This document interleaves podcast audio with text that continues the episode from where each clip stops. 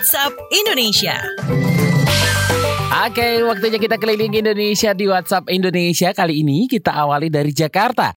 Jatam desak pemerintah cabut izin perusahaan tambang yang sebabkan anak tewas. Selengkapnya bersama reporter KBR Mutia Kusumawardani. Selamat pagi. Seorang anak kembali menjadi korban lubang bekas galian tambang di Samarinda, Kalimantan Timur pada akhir pekan lalu. AS merupakan korban tewas ke-35 di sejumlah lubang bekas tambang yang ada di wilayah Kalimantan sejak 2012 lalu. Padahal belum genap sebulan lalu, bekas galian tambang yang berada pada wilayah konsesi PT Insani Bara Perkasa atau IBP itu juga menghilangkan nyawa seorang anak. Koordinator Jaringan Advokasi Tambang atau Jatam Kaltim, Rupang mendesak pemerintah untuk mencabut izin perusahaan selama proses investigasi berlangsung. Jatam Kaltim juga mendesak Gubernur Isran Nur memberikan sanksi tegas perusahaan nakal. Ia menilai Gubernur Isran belum memberikan sanksi apa pun terhadap perusahaan-perusahaan itu. Padahal semasa kepemimpinannya sudah ada enam orang tewas di lubang bekas galian tambang. Menurutnya, sanksi tegas dinilai dapat membuat efek jera bagi perusahaan tambang lainnya agar mematuhi peraturan. Saya, Mutia Kusumawardani, melaporkan.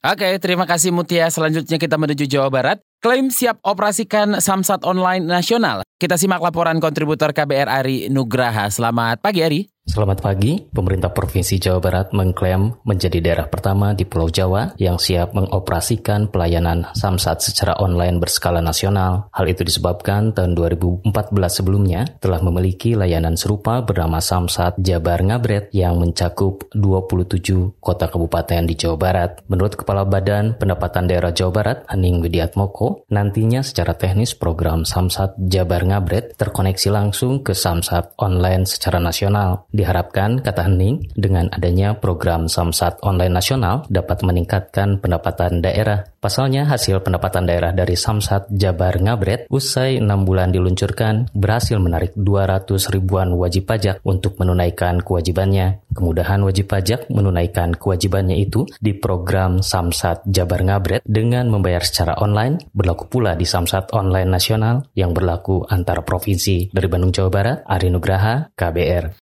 Oke, terima kasih Ari. Dan terakhir kita ke Mataram, dibuka pasca gempa, wisatawan mancanegara penuhi Gunung Rinjani. Lebih lanjut kita dengar laporan kontributor KBR ada Zainuddin Syafari. Zainuddin, selamat pagi. Selamat pagi. Sejak pendakian Gunung Rinjani dibuka mulai tanggal 14 Juni lalu, minat wisatawan khususnya wisatawan mancanegara mendaki gunung tersebut cukup tinggi. Dari 600-an pendaki ke Gunung Rinjani, sebanyak 80% persen merupakan wisatawan mancanegara dan sisanya merupakan wisatawan domestik. Kepala Dinas Pariwisata Provinsi NTB, lalu Muhammad Fauzal, kemarin mengatakan, sejauh ini pendakian Gunung Rinjani masih berjalan normal dan tidak ada kendala apa pun. Sementara terkait dengan adanya informasi aturan baru berupa pemisahan tenda laki-laki dan tenda perempuan, hal itu tidak akan diterapkan. Dia mengatakan sejauh ini aturan yang diberlakukan hanya pembatasan jumlah pendaki melalui sistem e-Rinjani, di mana melalui aplikasi tersebut jumlah pendaki dibatasi maksimal 500 orang dalam sehari. Zainuddin Safari, melaporkan. Oke, terima kasih Zainuddin Syafari.